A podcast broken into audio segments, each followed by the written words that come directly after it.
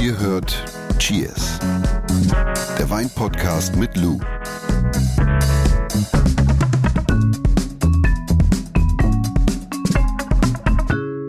Heute fliegen wir mit euch rund 9000 Kilometer ganz ans Ende von Afrika, nach Südafrika, ans Kap. Ja, ich sag nur Tafelberg, Kruger Nationalpark, wilde Tiere und guter Wein. Und damit herzlich willkommen bei eurem Reisepodcast mit Lou.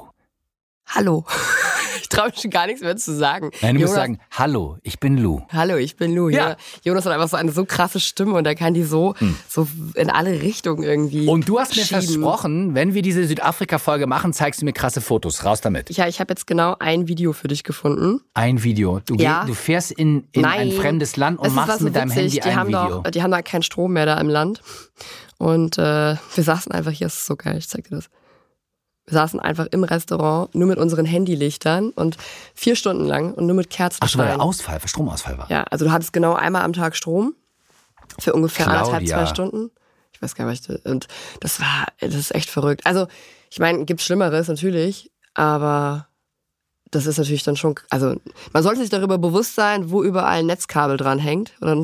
Aber wenn du dann auf einmal wirklich gar keinen Strom mehr hast, keine Ampel mehr, funktioniert gar nichts, dann denkst du dir halt Ja, schon aber so, ganz ehrlich, jetzt Alter. du, das sind die einzigen Videos, die du auf deinem Handy jetzt Nein. hast. Du hast irgendwie keine wilden Tiere und keinen tollen Strand, keine Nee. Berge. Ganz im Ernst, wer Wildtiere sehen will, der geht nach Botswana, aber der fährt nicht in Krüger oder sowas. Ich völlig überbewertet.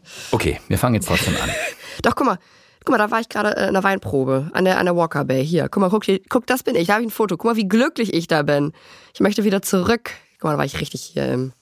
Ja, glücklich, weil da sechs Flaschen Wein auf deinem Tisch. Aber jetzt äh, trinken wir Da erstmal rühre ich aber nochmal kräftig die Werbetrommel hier. So, aber jetzt, Woche. Der Wein der Woche. jetzt gibt's die Flasche der Woche. Schenk ein. Einschenken hier? Na bitte. Der Wein jetzt hier ist Les Arômes de France Cinsault Rosé Paydoc. Ja. Und die Rebsorte ist eine rote Rebsorte, Cinsault, die man in vielen Blends der Rhone findet. Zudem ist sie Bestandteil vieler Rosé-Weine aus der Provence, aber man findet Cinsault beispielsweise auch viel in Südafrika. Weil aus Cinsault entstehen ja in der Regel so mittelschwere, frisch fruchtige Rotweine mit einer, ich würde schon sagen, animierenden Säurestruktur und verhältnismäßig wenig Tannin. Wie Rosé sein muss, ne? So Himbeer, Richtiger Terrassenrosé. Kirsche, Ja, ja, sehr, sehr beerig. Ja. Johannisbeere. Lecker. Und bei Rotwein, also aus Cinsault, ist es halt eben so, dass Cinsault wenig Fass- und oder Flaschenreife benötigt, um auf den Markt zu kommen. Und das machen sich halt einige Winzer auch in Südafrika zu nutzen. Im Gegensatz zu zum Beispiel Cabernet Sauvignon oder irgendwas dergleichen, die sich ja wirklich noch entwickeln, um den schon mal voranzuschicken, sag ich jetzt mal. Und damit schlagen wir wieder elegant die Brücke zu unserem eigentlichen Thema.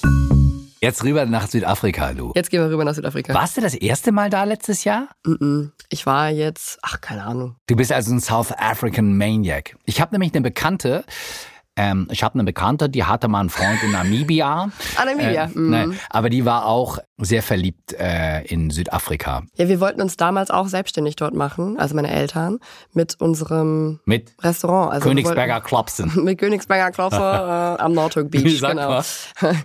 ja, wir wollten da unseren Gastron wollten Gastronomiebetrieb da eröffnen. Und Abgefahren. Ja, und wir, das war 1993, 1994, Ende der Apartheid. Aber diese Nachwehen von diesem politischen Regime, die sind ja bis heute da. Also die haben immer noch bis heute ihre Spuren da ähm, hinterlassen. Also was ja auch äh, irgendwie nachvollziehbar ist. Auf jeden Fall wollten dann meine Eltern sich dann da selbstständig machen und wir hatten zwei Objekte und das war dann schon genäht auf eins. Also war schon Crazy, so weit gediehen. ja, ja, und dann, dann waren wir kurz vom, vom Kauf und dann ist es aber an der Kohle gescheitert, weil wir, meine Eltern hätten alles, was sie in Deutschland hatten, verkaufen müssen, um den Kredit von der Bank zu bekommen. Das heißt, wäre ein Komplettabbruch in Deutschland gewesen, weil alles auf Bank, eine Karte. Genau, weil die Bank gesagt hat, naja, also sorry Leute, aber wir haben 1995, 1996, wir tun Teufel und las, lassen euch da jetzt mit unserem Koffer voll Geld rüber schwimmen. Und dein Papa Also- damals so all in, Hm, lass mich kurz überlegen. In, ja, genau, all in, das war die Frage. Und dann hat meine Mutter gesagt, das ist ihr. Ach, deine Mutter hat das gesagt. Meine Mutter hat gesagt, nee, das ist ihr, sie verkauft nicht das Land, was sie in Deutschland hat, um ganz rüber zu gehen. Das macht sie nicht. Und wir waren dann sehr, sehr oft da, weil meine Mutter dann später auch bei der Lufthansa gearbeitet hat und dann konnten wir Standby rüberfliegen. Und deswegen war ich als Kind schon sehr oft da. Ich bin da sehr gerne und ich fliege da gerne hin und ich mache da gerne Urlaub und ich habe auch Freunde da. Aber es ist so, dass ich auch rückblickend sage, meine Eltern haben sich immer die Frage gestellt, ja, was, wär, was wäre denn gekommen, was wäre denn gewesen, wenn wir es gemacht hätten? Und ich sage aber bis heute, nee, es ist alles gut so, dass wir so aufgewachsen sind. Wie Aber wir abgefahren, sind. Ja. ich wusste gar nicht, dass du so eng verdrahtet bist mit Südafrika. Ist ja großartig. Dann lass uns doch mal ein bisschen über den, naja, wie sage ich, geschichtlichen Background sprechen in Sachen Ja, Wein ja, und genau. Südafrika. Ne? Also Südafrika hat viele Parallelen eigentlich zum europäischen Weinbau. Das heißt, in Südafrika sprechen wir nicht erst seit gestern vom Weinbau, wie wir es beispielsweise in Neuseeland haben oder auch in vielen Teilen von Australien, sondern der südafrikanische Weinbau, der ist datiert bis auf 1659. Ups. Ja, also das kann man jetzt wirklich nicht ver ähm, neue Welt, ja, klar. Wir sprechen ja immer im, im Weinbusiness von alte Welt, neue Welt. Ja. Und es ist eigentlich, wenn man sich den weinbaulichen, geschichtlichen Background anguckt, ist es eigentlich eher in der alten Welt anzuordnen als in der neuen Welt. Das ist vielleicht schon mal so ein Fakt, den man mal verinnerlicht haben muss. Und das Ende der Apartheid, 1993 und 1994, hat Südafrika halt vor extreme kulturelle, ökonomische und ja auch strategische Herausforderungen gestellt. Und dazu kam halt eben, dass bis 1994 das Land eigentlich durch große Genossenschaften geprägt war. Also das ist immer, man hat viele, viele Länder, auch in Europa, die einfach immer noch genossenschaftliche Strukturen haben oder hatten aufgrund von politischen Systemen. Wir haben mal gesprochen über Portugal und Co. Wir haben mal gesprochen, mal kurz, haben wir mal privat gesprochen über Slowenien. Und das war halt eben in Südafrika auch so. Und die größte Genossenschaft, das ist die KWV, erwähne ich namentlich, weil das ist schon krass. Die hat dieses ganze Land eigentlich weintechnisch regiert. Das Also- heißt, es gab keine privaten Weingüter, oder? es gab so gut wie gar keine privaten Weingüter. Und erst mit Ende der Apartheid und dann hat es auch noch richtig lange gedauert, bis dann wirklich die Winemakers dann auch aus dem Land raus sind. Und weißt du, weil bei uns ist das ja immer so ein Ding, zum Beispiel an meiner Uni, da sind dann die Winzer, haben dann immer zwei Lesen im Jahr gemacht, ne? Weil es ist ja immer wichtig, dass du viel trinkst, also viel, viel trinkst und viel spuckst, aber viele Erfahrungen machst, also aber auch in anderen Ländern. Und deswegen hat man halt immer die Lese zu Hause gemacht und ist dann über Übersee geflogen und hat dann da noch eine Lese gemacht, weil man einfach seinen Erfahrungsschatz erweitern wollte, beziehungsweise auch musste. Und das war halt in Südafrika dann auch. Mit Ende der Apartheid sind dann die Leute auch raus aus dem Land, haben andere Sachen kennengelernt und auch mit ihrem mitgebrachten Erfahrungen natürlich auch den Weinbau dann verändert. Was es ja spannend macht, ne, grundsätzlich. Aber ich glaube, wir müssen jetzt nochmal ins Detail gehen, was das Geografische angeht. Denn Südafrika ist einfach ein Riesenland. Und die Frage ist, aus welchem Gebiet des Landes kommt denn überhaupt der Wein? Ist es komplett verteilt oder? Ich glaube, ich setze noch mal anders an, vielleicht auch um unsere Zuhörer und Zuhörerinnen so ein bisschen abzuholen, weil viele, die da nicht da waren, die können sich das gar nicht so vorstellen. Wie Man ich sagt zum ja, Beispiel. Wie die meisten wahrscheinlich, die uns hören. Südafrika gehört für mich definitiv zu einer der schönsten Weinregionen der Welt. Und man sagt ja auch immer, Südafrika hat natürlich super viele Probleme immer noch. Es ist echt schwierig. Anders als zum Beispiel Namibia, wo du gerade erwähnt hast, oder Botswana. Aber man sagt immer bei Südafrika, es ist immer so One World and One Country. Ne? Also du hast halt wirklich alles da. Du hast Meer, du hast eine Tierwelt, du hast eine unfassbare äh, Biodiversität, was die Pflanzen angeht. Die größte, die wir sogar fast weltweit haben. Und du hast gute Küche, also du hast wirklich auch gastronomisch haben die sich extrem entwickelt. Du hast ganz, ganz tolle Weingüter, natürlich großstrukturierte Genossenschaften, mittelständige Marketing-Riesen, aber halt eben auch immer mehr kleine individuelle Winzer und Winzerinnen. Also, und die, das Land entwickelt sich gerade kontinuierlich weiter und deswegen ist es halt so spannend. Und um auf deine Frage zurückzukommen, was glaubst du denn, wie groß, sage ich jetzt mal, Südafrika ist, was die Weinbaufläche betrifft? Verglichen mit, ich habe keine Idee. Also man kann es jetzt ganz gut merken, Südafrika ist in etwa identisch mit Deutschland, was die Weinbaufläche betrifft. Achso, ich hätte jetzt gedacht, viel, viel mehr. Nee, das ist, also es ist relativ oder verhältnismäßig klein, ein bisschen weniger als 100.000 Hektar. Wir haben jetzt, glaube ich, in Deutschland 110.000 Hektar, das ist ja auch auf den einen Hektar, aber äh, auf den einen Hektar vor allen Dingen. aber Südafrika ist aktuell ein bisschen drunter, unter 100.000 Hektar, aber so, dass man sich das so ein bisschen merken kann, dass man da mal so eine Größeneinordnung hat, ähm, wo wir uns da eigentlich bewegen. Und es liegt aber alles an einem Ort, mehr oder minder, also in einer Region oder ist es verteilt? Ja, also 95 Prozent der südafrikanischen Rebfläche liegt am Western Cape. Und im Western Cape liegt nicht nur 95 Prozent der südafrikanischen Rebfläche, sondern ist auch, wie ich eben schon kurz angesprochen habe, das größte und facettenreichste Ökosystem der Welt. Das ist ganz interessant, weil die natürlich ein immenses Interesse daran haben, diese Naturvielfalt zu schützen, wurde 1973 das IPW-Zertifikat eingeführt, was für Integrated Production of Wine steht. Das siehst du ganz oft auf Weinflaschen, die aus Südafrika kommen. Die haben oben an der Flasche, haben die so ein, so ein wie so ein White Label, so ein mhm. kleines. Und das ist so, da ist so ein, wie so ein, so ein grüner Schatten drauf. Das ist dieses Label. Einfach nur mit dem, dass man das mal gehört hat, warum das eigentlich Integrated ist. Integrated das heißt, Production of Wine. Ja, also das heißt, es ist ein naturnaher Weinanbau. Also es geht um den integrierten Weinbau. Es geht einfach darum, dass jeder Winzer und jede Winzerin dazu angehalten ist, dieses Ökosystem bzw. diese immense Naturvielfalt zu schützen. Also das, worüber wir viel diskutieren, Nachhaltigkeit. Ja, Nachhaltigkeit, genau. Ja, darum geht es da. Und man denkt ja auch immer so, das ist eigentlich ganz interessant.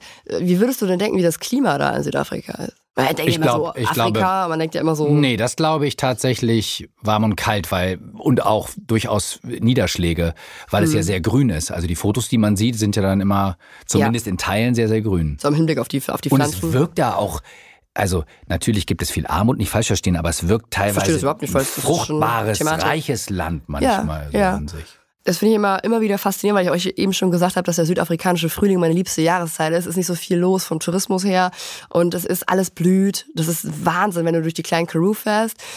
Das ist dieses große Trockengebiet mhm. und dann, dann sprießen die ganzen Krokusse und diese ganze Wüste, die eigentlich so karg ist, ist, taucht auf einmal in lila. Also das ist wirklich faszinierend. Ein buntes Blumenmeer und Südafrika hat, wie wir auch in Deutschland, vier Jahreszeiten.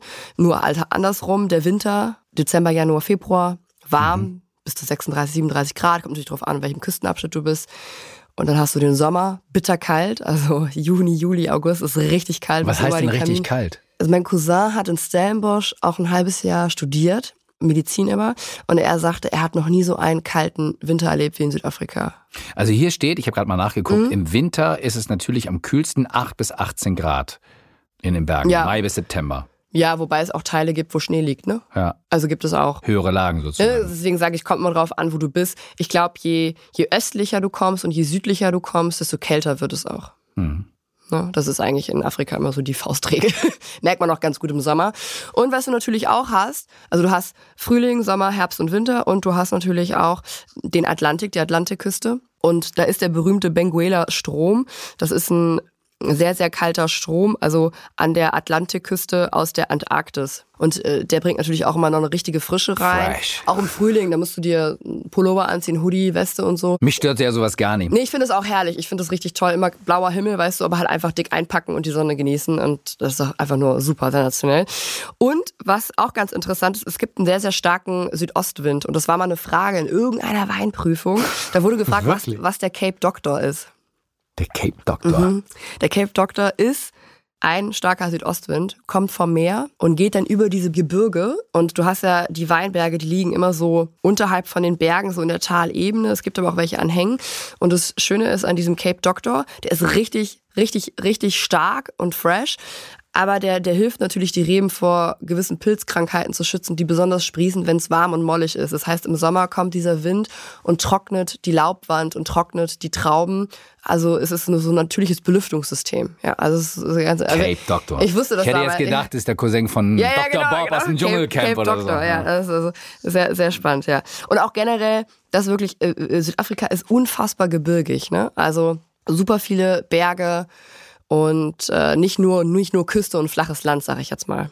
Dass, dass man sich das so ein bisschen landschaftlich vorstellen kann. Lass uns nochmal zurück zur Produktion des Weines gehen. Du mhm. hast gesagt, 95 Prozent der Reben wachsen äh, am Western Cape. Das heißt, es gibt nur ein Produktionsgebiet oder gibt es dann doch nee. noch mehr? Also im südafrikanischen Weinrecht werden vier Produktionsgebiete unterschieden. Und dabei bildet dieses Wine of Origin in Klammern WO oder WO die rechtliche Grundlage. Okay, also Weinrecht äh, beziehungsweise vier Produktionsgebiete. Ja. Du musst ein bisschen erklären. Okay. Also wir, wir erklären es jetzt einfach mal am Hotspot, am, am Wein-Hotspot, nämlich Stellenbosch. Ist Aha. ja ähm, die Kennt University, jeder. Wine University ist da und sind die ganzen namhaften großen, aber auch kleinen Betriebe. Sammelt sich alles im Stellenbosch Hotspot und das, das machen wir jetzt einfach mal. Also, wir haben gesagt, wir haben vier Produktionsgebiete. Mhm. Und dann wird angefangen mit der, es ist wie so aufbauend, muss man sich vorstellen, mit der Geographical Unit. Die Geographical Unit bildet die größte geografische Einheit, in dem Fall, weil 95% Western Cape. Western Cape, Logisch. korrekt. So, jetzt kommen wir in die Region. Die Region ist sozusagen ein Teilabschnitt von dieser äh, Geographical Unit. Mhm. Zum Beispiel Coastal Region. Mhm. Und dann gehen wir ins District. Das ist eigentlich ein sehr einfaches Weinrecht, muss man sagen. Und dann kommen wir ins District. Und District kann man sich so ein bisschen vorstellen wie Weinanbaugebiet in Deutschland. Also, also District, einfach Klammer aufmachen im Kopf, Weinanbaugebiet. Und das ist in dem Falle Stellenbosch. Das wäre dann in dem Fall Stellenbosch. Das mhm. Weinanbaugebiet ist Stellenbosch. Und dann gibt es noch den Ward. Und der Ward bezieht sich sozusagen auf eine bestimmte Ortschaft bzw. Lage mhm. in dem Weinanbaugebiet. Das wäre jetzt zum Beispiel Simonsberg-Stellenbosch. Verstehe. Ich habe auf Flaschen aber auch mal so Single Vineyard gelesen. Was bedeutet das denn dann? Single Vineyard also in Südafrika, die Winzer und Winzerinnen sagen, dass das Terroir sehr, sehr vielfältig ist. Also ich sage jetzt mal salopp ausgedrückt, die natürlichen Gegebenheiten. Das heißt, wenn ich von, mm, weiß ich nicht, Stellenbosch nach Franschhoek fahre mhm. oder sogar noch kleiner gefasst geografisch, dann ist das Terroir ein komplett anderes. Also die natürlichen Gegebenheiten sind komplett anders. Und deswegen versucht halt das südafrikanische Weingesetz, diese Single-Vineyard-Geschichten zu fördern, weil sie halt eben sagen, selbst die ganz kleinen Einheiten, wie der Name schon vermuten lässt, den ich gleich definiere, unterscheiden sich halt komplett zu, sag ich jetzt mal, einem anderen Weinberg. Mhm. Und Single Vineyard, also stammt von einer bestimmten Einzellage. Also wenn auf dem Etikett steht Single Vineyard, dann stammt der Wein von einer bestimmten Einzellage, die nicht größer als sechs Hektar ist und auf der nur eine Rebsorte gepflanzt werden darf. Sehr ausführlich wie immer und auch sehr kompakt. Gib beides zugleich. Großartig. Lass uns noch mal über die Weinanbaugebiete äh, sprechen. Du hast eben äh, einen Namen genannt, den mhm. viele wahrscheinlich kennen, nämlich Stellenbosch. Aber es gibt noch andere, oder? Ja, also ich würde es jetzt mal auf die größten runter runterbrechen. Die also größten vier, oder? Äh, ja, also die größten vier Weinanbaugebiete Südafrikas sind äh, Stellenbosch, mhm. dann Paul, Robertson. Kenn ich auch, Robertson. Ja, kennst du auch. Mhm. Und Swartland. Du hast ja eben darüber gesprochen, dass die Gegebenheiten in Südafrika sehr unterschiedlich sind. Mhm. Ähm, dann widmen wir uns mal den Rebsorten. Mhm. Die müssten dann ja auch unterschiedlich sein. Ja. Was würdest du denn denken, was Südafrika ist? Also Weißweinland oder Rotweinland? Ich würde immer Weißweinland sagen. Ja? Ja. Echt? Ja, die meisten Leute sagen nämlich äh, Rotweinland, klar, weil sie irgendwie denken, so heißes Klima und irgendwie rote Rebsorten ist tatsächlich nicht so. Bei mir ist es, weil ich Weißwein aus Südafrika schon viel getrunken habe. Ja, Südafrika ist natürlich Weißweinland. Man könnte vermuten, dass es eine große Diversität gibt, was Rebsorten angeht. Gibt es auch. Also wir haben über 100 101 Rebsorten, mhm. ganz wichtig zu betonen, über 101 Rebsorten, davon 53 Weißweinsorten und circa 48 Rotweinsorten. Ja. Was aber... Aber ist ja relativ ausgewogen, oder? Finde ich auch 50-50. Also natürlich die ne? Frage ne? des Ertrages, richtig, wie viel dann. Genau, was da, genau, richtig. Auch hier nochmal der geschichtliche Background. Man hat damals auch super viele Rebsorten gepflanzt, insbesondere Weißweinsorten, die wir auch aus der Gascogne kennen, für Destillationszwecke. Das war unter anderem Chenin Blanc, Mhm. der in Südafrika bekannt ist als Steen, also wieder ein regionaler äh, bzw. ein länderspezifisches Synonym mhm. für eine dieselbe Rebsorte. Chenin Blanc kennen wir eigentlich insbesondere von der Loire aus Frankreich und äh, Colombar. Mhm. Uni Blanc Bestände gibt es auch. Und das sind eigentlich so Rebsorten, die sich besonders gut für Destillationszwecke eignen, weil sie eine sehr prägnante Säurestruktur haben. Und das benötigen wir bei Destillationsverfahren.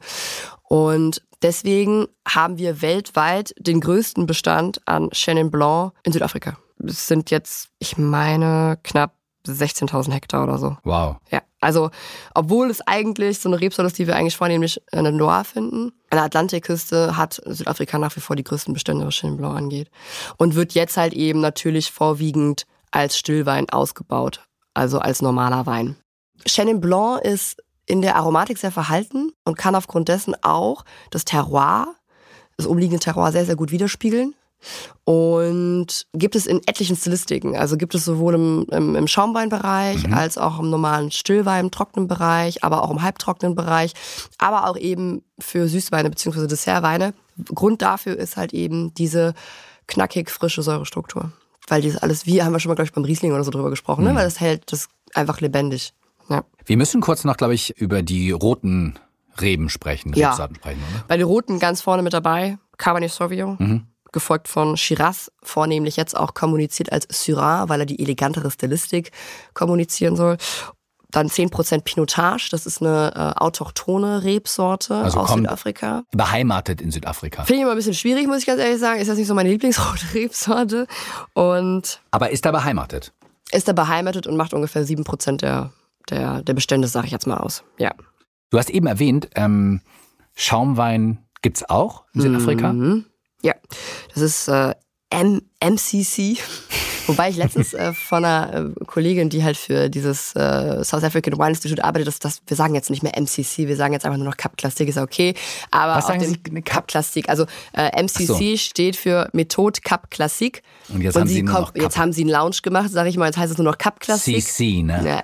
Aber wenn du auf, wenn du unterwegs bist in Südafrika, vielleicht auch hier nochmal so als Randnotiz zum Abspeichern, wenn du im Restaurant sitzt in Südafrika und da steht MCC, da steht immer nur MCC, dann sind das die Schaumweine, die mit der traditionellen Flaschengärung in Südafrika hergestellt werden. Ganz, ganz, ganz, ganz tolle Exemplare gibt es da. Vornehmlich bei den Rebsorten kommen da so Pinot Noir, also Spätburgunder und Chardonnay zum Einsatz, aber es sind eigentlich fast alle Rebsorten zugelassen. Aber man möchte sich natürlich so ein bisschen am Champagner-Vorbild orientieren. Aber wollte ich gerade fragen. Also, aber man darf schon. Also, Mhm. Ja, ja, du darfst schon, ja. Und Achtung, jetzt kann ich punkten, aufgrund der Tatsache, dass wir schon über zehn Folgen gemeinsam gemacht haben von Cheers. Aber ähm, wie sieht's mit dem Hefelager aus bei den Schaumweinen in Südafrika? Wurde vor kurzem von neun Monate auf zwölf Monate angehoben. Auch da siehst du so einen Trend, ne? Also es ist so ga- ganz, Aber ganz. vergleich das mal sozusagen mit Europa zum Beispiel. Neun Monate ist Cremant, neun Monate ist Cava, Mhm. 15 Monate in der Champagne. Also es ist so ein, so ein Mittelding, so wieder Hybride, ne? Also So, bevor du jetzt deinen Rabattcode äh, für die nächste Südafrika-Reise ja, wir haben ja Januar, die meisten fliegen jetzt, aber ich habe ich hab, heute habe ich leider keinen Rabattcode für euch. Ach, schade. Nee, gibt's noch irgendwas Wichtiges in Sachen, was wir erwähnen müssen, bevor wir jetzt quasi zur Zusammenfassung kommen? Ja, Cape Blend könnte man nochmal erwähnen. Cape Blend? Cape Blend ist das Eine ist neue eine, Zahncreme das ist bei eine wilde, Das ist eine wilde Mische. Nee, also ist eine Cuvée aus vornehmlich roten Rebsorten und vornehmlich mehreren Rebsorten. Und damit die den Pinotage da unten loswerden. Boah, der war richtig gemein, aber Ich egal. liebe deine Diplomatie. Ne? Muss immer mindestens 30% Pinotage da drin sein. Andere Rebsorten sind beispielsweise, also eine Anlehnung an den Bordeaux Blend ist immer mh, natürlich auch äh, Cabernet Sauvignon ist drin, Petit Verdot ist drin, dann aber ganz oft auch wiederum auf der anderen Seite sind so, das ist der Cape Blend. Eine, eine Rotwein Cuvée mit 30% Pinotage. Aber wirklich, also jetzt wegen Rabattcode. Aber ich habe richtig, äh, richtig Lust bekommen, da mal hinzureisen. Ja, jetzt im September war ich da. Sollte man drauf sparen. War schön. Wir haben 16 Tage lang nur gegessen und getrunken. Inklusive gefühlt vier Kilo mehr. Hätten mich auch nach Hause rollen können. Jetzt darfst du noch sagen, das war Arbeit für mich. Das war Arbeit für mich. Ja, wir kommen gleich zur Zusammenfassung, also das Wichtigste zu Südafrika. Vorher stöbern wir noch in Lus Weinlexikon und heute ist es H wie Hefen. Lus Weinlexikon. Also, Hefen brauchen wir für die Gärung. Gärung. Ja, so. Kennen wir vom Backen, ne? kennen, wir, kennen wir vom Backen, ne? So, richtig. So, und es gibt, eigentlich ein guter Vergleich mit dem Backen. Und es gibt natürliche Weinhefen, die man auch wilde Weinhefen nennt, ja. Sie sind natürlich vorhanden oder sie werden dem Most oder der Maische vor der Gärung als Reinzuchthefen hinzugefügt. Das sind jetzt mal salopp ausgedrückt im Labor hergestellte Hefen. So. Und diese Hefen sind für die Gärung verantwortlich, also wandeln Zucker in Alkohol und CO2 um, aber natürlich auch maßgeblich verantwortlich für die aromatische Ausprägung. Das heißt, ich habe immer eine andere aromatische Ausprägung, wenn ich eine, das heißt dann nämlich Spontangärung, das sind die natürlichen Hefen, sind zuständig für die Spontangärung. Und wenn ich Reinzuchthefen hinzusetze, habe ich eine kontrollierte Gärung, ne? weil ich weiß, die Granaten gären mir alles durch. Das heißt, man hat immer auch so ein bisschen Restrisiko bei einer spontanen Gärung. Und äh, wie gesagt, auch fast schon philosophisch, ja, deswegen möchte ich hier gar nicht jetzt so weit hier einsteigen. Podiumsdiskussion. Aber, ja, wirklich. Aber wichtig zu verstehen, hat auch eben Ausprägung auf die Aromatik eines Weins. Ja, es gibt auch sogenannte Aromahefen. Ja, also wenn ich jetzt einen Sauvignon Blanc beispielsweise vergehre, dann setze ich doch einfach mal richtig schön noch die Sauvignon Blanc Hefe da ein und dann knallt mich das Aroma aber zu. Also das ist so ein Enhancer, kann man schon fast sagen. Also und das sind das sind halt eben künstlich hergestellte Hefen. So ist natürlich immer ein bisschen schwierig, ne, wenn ich dann zum Beispiel einen Riesling habe und dann die Sauvignon Blanc Hefe draufknalle weiß nicht, ob das jetzt so zielführend ist. ist dann immer so ein bisschen äh, so Kindergartenwein, ne? Aber ja, nur wenn das mal jeder gehört hat, natürliche Hefen, Spontangärung, Reinzuchthefen, kontrollierte äh, Gärung, alles hat seine Vor- und Nachteile, alles hat seine Daseinsberechtigung, wirklich. Sowohl die eine als auch die andere Seite. Und damit schließe ich diesen Vortrag ab. Dankeschön und auf Wiedersehen. Und ihr äh, googelt jetzt einfach mal Südafrika und klickt auf Bilder Klickt auf Bilder. und macht euch schon ein bisschen Locker. locker und, bringt euch in Stimmung. Ja, bringt euch in Stimmung. Äh, und plant äh, vielleicht die erste Südafrika-Reise, so wie ich es gerne machen möchte. Und wir fassen nochmal zusammen, was wir heute gelernt haben mit der lieben Lou. Also, Korrektur ist erlaubt. Okay. Südafrika baut Wein auf einer Fläche von circa 100.000 Hektar an. Ja. Das ist vergleichbar mit dem Weinanbau in Deutschland, der nur knapp drüber liegt, glaube ich. Ja, ich glaube so 110.000 Hektar oder sowas gerade aktuell. Wie auch immer. Dann, wieder erwarten von vielen, ist Südafrika Weißweinland. Yep. Ausgewogen in den Rebsorten, ungefähr, ich glaube 48 weiß, 53. Also viele Parallelen zu Deutschland. Ich würde auch sagen, so 60% weiß, 40% rot. Die meist angebaute Rebsorte ist die weiße Rebsorte Chenin Blanc. Schaumwein aus Südafrika wird mit Flaschengärung hergestellt. Tradition nennt man das, äh, die in Südafrika, du hast gesagt Method Cap Classic, also MCC heißt. Also MCC, Methode Cup Classic, Wobei äh, du neulich gehört hast, dass sie es eigentlich nur noch nennen Cup Classic. Cup Classic. Cup Classic. Traditionelle Flaschengärung, ja. Ja. Merkt euch, Cup Classic, traditionelle MCC Flaschengärung. kann man hervorragend trinken. Und äh, hast du auch noch gesagt, am Ende der Cape Blend ist eine rote Cuvée mit mindestens 30% Pinotage. Der ist da drin, damit sie ihn loswerden. Ja. Ich kann, ich, das ist nicht mein Ding, ne? Nee. Ich trinke das mal und denke mir so, ja, aber. Hm, hm. Ja. So, was? Ich habe noch einen Tipp für Ja, alle Weinneulinge, dass wenn ihr in Südafrika seid, egal in welchem Restaurant, blablabla, macht einfach auch mal so eine Weinbegleitung. Wenn ihr wirklich mal in einem guten Restaurant seid, traut euch mal die Weinbegleitung zu machen, weil ich finde, es ist immer eine sehr schöne Gelegenheit, verschiedene Rebsorten, verschiedene Weingüter und ja, kennenzulernen einfach, um mal was Neues auszuprobieren. Und wie gesagt, es gibt keinen Rabattcode von Lou für euren nächsten Flug, aber, Tut mir leid, Leute. aber äh, Fragen werden natürlich gerne beantwortet. Auch für eure Reiseplanung. Immer her damit. Ja, genau. Cheers at edeka.de. Jetzt hast du was losgetreten, du. Nee, und äh, wir müssen am Anschluss. Wir haben noch was im Glas. Ich habe so viel geredet heute. Dann schon ganz Cheers. Fünf Sterne, eure Bewertung. Wir freuen uns natürlich tierisch. Und äh, wenn es Freunde in eurem Umkreis gibt, die Cheers noch nicht kennen, Oder nach Mama Afrika fliegen, ändert es. würde ich auch sagen. Tschü- Tschüss. Dieser Podcast wird euch präsentiert von Edeka. Wir lieben Lebensmittel.